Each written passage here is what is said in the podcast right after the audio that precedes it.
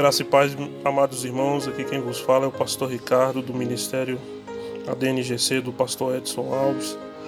É, venho aqui atender ao convite do pastor Fábio, né, a qual nos confiou aí uma palavra de Deus aí que vamos meditar neste momento. Né, e a palavra que o Senhor colocou ao meu coração para trazê-los encontra-se em João capítulo 5, versículo 6 né? E o título da mensagem ele fala sobre a casa de misericórdia, aonde o médico dos médicos ali opera. Né? E a palavra de Deus diz assim: Jesus vendo deitado e sabendo que estava assim há muito tempo, perguntou-lhe: Queres ser curado? Amém, queridos. Essa palavra é uma palavra muito forte, na qual nós temos meditado nela.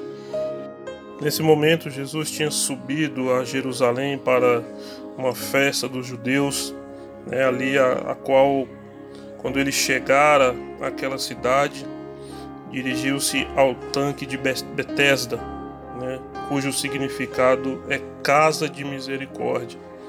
Naquele lugar ali havia uma multidão de enfermos, cegos, coxos, e paralíticos, né?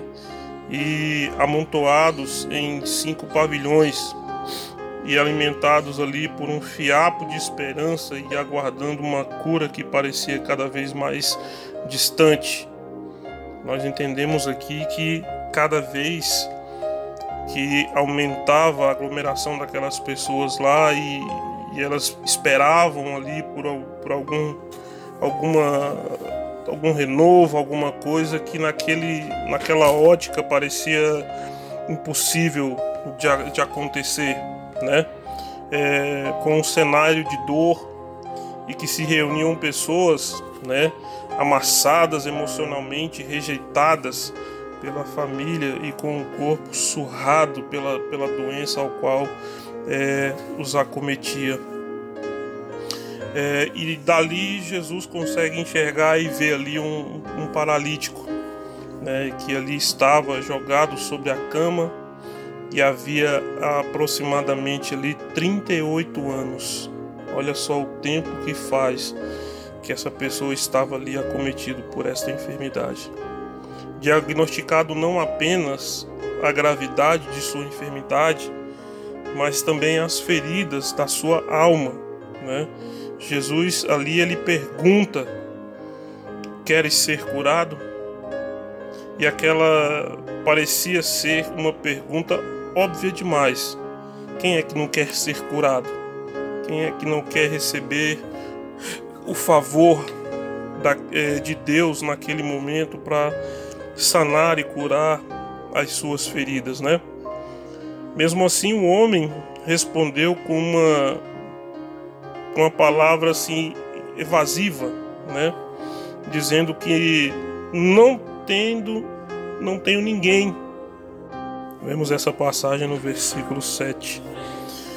Mas mais do que a dor da doença, ali doía em sua alma o desprezo das pessoas, uh, por ele estar naquela condição, por, por não haver ninguém no qual poderia vir até ali e sanar aquele problema né, que ele uh, ali tinha ao longo dos anos. Mas Jesus lhe deu uma ordem expressa. Né? Qual que ordem foi essa? Ele diz o seguinte: levanta-te, toma o teu leito e anda. Aquela ordem parecia, no entanto, uma coisa assim estranha, né? Imagina só uma pessoa debilitada, sem poder andar, né? E de repente, do nada, uma outra pessoa chega diante dela e dá uma ordem como esta de levantar e andar.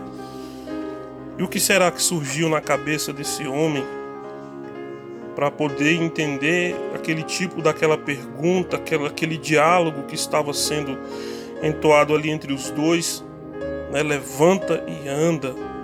Como que eu posso levantar e andar se eu há muito tempo não consigo? Pois tudo o que esse homem sempre quis né, foi levantar-se. sem nunca ter conseguido. O mesmo Jesus que dá a ordem, porém, ele concede também o poder para que as ordens se cumpram, né? O homem se viu curado imediatamente e tomando o seu leito, pôs-se a andar. Ainda hoje Jesus cura os enfermos, levanta os caídos e salva os de coração quebrantados. Então, se neste momento a sua vida está em frangalhos, você está sem solução, sem saída, se você não consegue enxergar né, um, alguma luz no livro de Salmos, capítulo 147, versículo 3, ele diz assim: Só Ele cura os de coração quebrantado e cuida das suas feridas. Lá em Jeremias capítulo 33, versículo 6, ele também diz o seguinte: Todavia trarei restauração e cura para ele. Curarei o meu povo e lhe darei muita prosperidade e segurança. A palavra de Deus ela é clara e objetiva e é em todas as formas que a gente faz é, a leitura e o estudo desta palavra, nós observamos que a mão do Senhor está estendida para poder abençoar e ela não está encolhida, né? E os olhos do Senhor não estão fechados para que ele não veja, mas estão abertos, atentos e observando a cada um de nós em todo o tempo, em todos os momentos das nossas vidas. A palavra de Deus também diz lá em Mateus capítulo 9, versículo 35, que Jesus ia passando por todas as cidades e povoados, ensinando nas sinagogas, pregando as boas novas do reino e curando todas as enfermidades e doenças. Meus irmãos, além do, dessa questão das curas, daquilo que o Senhor faz em nossas vidas, eu quero contar também um testemunho que aconteceu comigo ali no ano de 2011 aproximadamente. É, trabalhava numa empresa na qual ela estava alguns tempo, algum tempo é, devendo os pagamentos de aproximadamente 5 a 6 meses de vale alimentação, transporte e o próprio salário. Só que a empresa ela cobrava muito a questão de você bater o ponto e estar tá presente no seu horário de expediente normal, ponto eletrônico lá, e aí você tinha que passar e registrar o seu tempo e fazer tudo certinho. Se você não fizesse, havia uma cobrança muito enorme, muito muito gigante em cima das pessoas que trabalhavam ali é, o setor em que eu trabalhava, eu trabalhava como gerente de configuração e mudança numa empresa de software. E ali eu ficava encarregado de montar esse software, de preparar esse software e é, depois de pronto fazer a, a, atualização desse software nas empresas dos governos que tinham um contrato com, com a empresa lá. Então eu trabalhei na, na Procuradoria Geral, trabalhei no STF, trabalhei no, nos, na maioria dos ministérios, né? E por último eu fiquei em loco dentro da empresa. Mas quando precisava para fazer alguma atualização, ou eu fazia remotamente, ou eu é, é, saía para esses órgãos e fazia é, essa, atualização e voltava. Enfim. Nesse ano de 2011, lá por volta de outubro, eu já estava ali com, com esses tantos de meses, né, aproximadamente 5 a 6 meses, sem receber nenhum, nenhum provento, nada. E trabalhando até que chegou um ponto que eu falei assim: não dá, porque nessa época minha esposa estava grávida, né, e já com previsão de ganhar o meu filho ali, o segundo filho é, ali por volta ali do, do mês de janeiro ou fevereiro de 2012.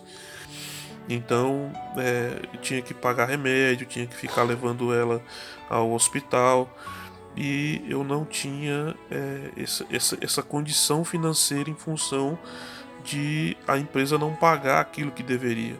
Né? O meu trabalho sempre o realizei com dedicação e empenho, de forma que eu andava no, no conceito maior é, dos gerentes da empresa, né, com, com, na questão de responsabilidade. Sempre chegava para mim é, a tomada de decisão para algumas coisas, até fora da minha área, eles queriam ouvir a, a minha opinião e tudo, mas enfim. Eu tive que entrar na justiça é, para sair dessa empresa, né, com justa causa, para receber todos os meus proventos. É, em função dessa questão de, de, eu ter a minha esposa grávida, precisando de, de auxílio médico, né, de tranquilidade, enfim, consegui fazer com que esse processo andasse por, por, por meados ali de outubro. É, essa ação saiu e aí, nesse meio termo, irmãos, eu quero dizer para vocês o seguinte: que a gente não pode ficar parado. Nesse meio termo, irmãos, eu comecei a estudar, eu comecei a, a, a, a assim, a fazer tudo aquilo que estava ao meu alcance para que eu é, tivesse ali é, condições de, de entrar no mercado, de estar disponível no mercado. Né? Eu nunca parei de estudar.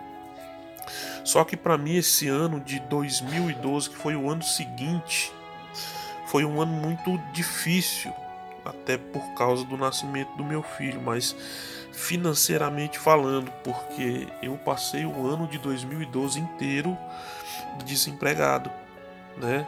E eu cheguei a fazer assim inúmeros currículos, enviar e mandar, né? Para quem conhece Brasília, eu cheguei a andar é, a W3 Sul e a W3 Norte a pé, entregando currículos, né? E nada, nenhum telefonema, sempre assim, né? Ninguém liga, ninguém dá nenhum contato e eu ainda eu ainda peguei ainda que eu estava um pouco ao longe e aí eu ainda vi o cara pegar o meu currículo, amassar e jogar dentro da lata de lixo. Aquilo para mim me deu me deu assim um pouco de desânimo na, na época, porque naquela época é, eu não tinha, vamos dizer assim, a fé que eu tenho hoje. E aquilo ali para mim me, me, deu muita revolta, porque eu pensei o seguinte: será que esse cara não tem família? Será que esse cara não tem uma pessoa a qual ele sustenta, a qual ele traz o alimento para casa? E hoje ele está empregado e ele está fazendo isso com as pessoas que estão desempregadas. E eu até vejo essa questão aí disseminada até hoje, nos dias de hoje também acontece e agora talvez ainda fique pior com relação a essa pandemia que nós temos hoje. Mas foi um ano de 2012 difícil, é, embora eu nunca tenha me entregado é, psicologicamente na questão de entregar os pontos. E eu continuei sempre buscando a Deus é, e acreditando que Deus ia reverter o quadro. E eu não trabalhei um dia sequer no ano de 2012. Né? Não, não, não tive um único trabalho no dia no ano de 2012. Quando faltava dois dias úteis para encerrar o ano de 2012, né? Eu recebi a ligação de um amigo e aí ele falou assim: Ó, oh, tu, tu tá trabalhando? Eu falei que não, não, não tô trabalhando não. Ele falou assim: Amanhã você vem aqui no CIA, em tal lugar, e você é, é, traz a, a, sua carteira de trabalho. Né? Tra aliás, carteira de trabalho não, traz o seu currículo, né? O seu currículo para a gente mostrar aqui pro rapaz. Tá? Eu falei assim, não, tranquilo. No dia seguinte, irmãos, do horário combinado, eu entrei dentro do, do uh, do meu quarto, abri a porta do guarda-roupa, peguei minha carteira de trabalho. Minha esposa sorriu e falou assim: Rapaz, o que, que tu tá fazendo com essa carteira de trabalho? Tu passou o ano inteiro e tu acha que agora, no último dia do ano, tu, tu, tu, vai conseguir emprego? Eu falei assim: Eu vou porque é, é o Senhor que tá na frente. E eu ainda acredito que ainda esse ano o Senhor vai me abençoar com trabalho. E aí o que, que aconteceu, irmãos? Quando eu cheguei lá, eu fui contratado nessa reunião que nós tivemos. O cara não quis olhar meu currículo, só do, do, do cara ter falado de mim para ele já foi o suficiente. E é, eu digo para vocês o seguinte: a, a experiência que eu tive nesse local que eu estou até hoje trabalhando. E tudo aquilo que o Senhor tem feito tem se mostrado que foi da vontade de Deus que eu passasse aquele ano aprendendo, né? Então hoje nós estamos em 2020, né? É, hoje eu tô formado em sistemas de informação, eu tenho três pós-graduação, eu tenho mais uma formação é, de graduação em teologia, né? E aí eu estou cursando aqui praticamente o término do terceiro semestre de, do curso de direito. Né? Eu sempre gostei de estudar e a gente não pode parar. E aí, meus irmãos, estou lá até hoje, entendeu? Para honra e glória do Senhor e para efeito, é, vamos dizer assim, de do que se faz lá dentro lá. Quero dizer aos irmãos que eu cheguei lá não como gerente, mas hoje eu sou um dos responsáveis pela infraestrutura, pelo, né, pela, pela organização da, da, de toda a empresa. E também é, é, consegui abrir esse ano, irmãos, é, como se fosse uma igreja lá dentro, com os próprios funcionários de lá. Então, é, durante a semana nós fazemos cultos, nós fazemos orações. Eu levo a palavra para os irmãos. Eu já consegui levantar um que também traga a palavra para nós é, naquele lugar. Mas enfim, o Senhor é conosco né? e tudo para a honra e glória do Senhor. E se a coisa estiver difícil, assim como foi comigo, acredite que o Senhor pode restaurar as nossas vidas e pode assim abrir as portas de trabalho, de emprego para qualquer um de nós. Amém? Fique com Deus.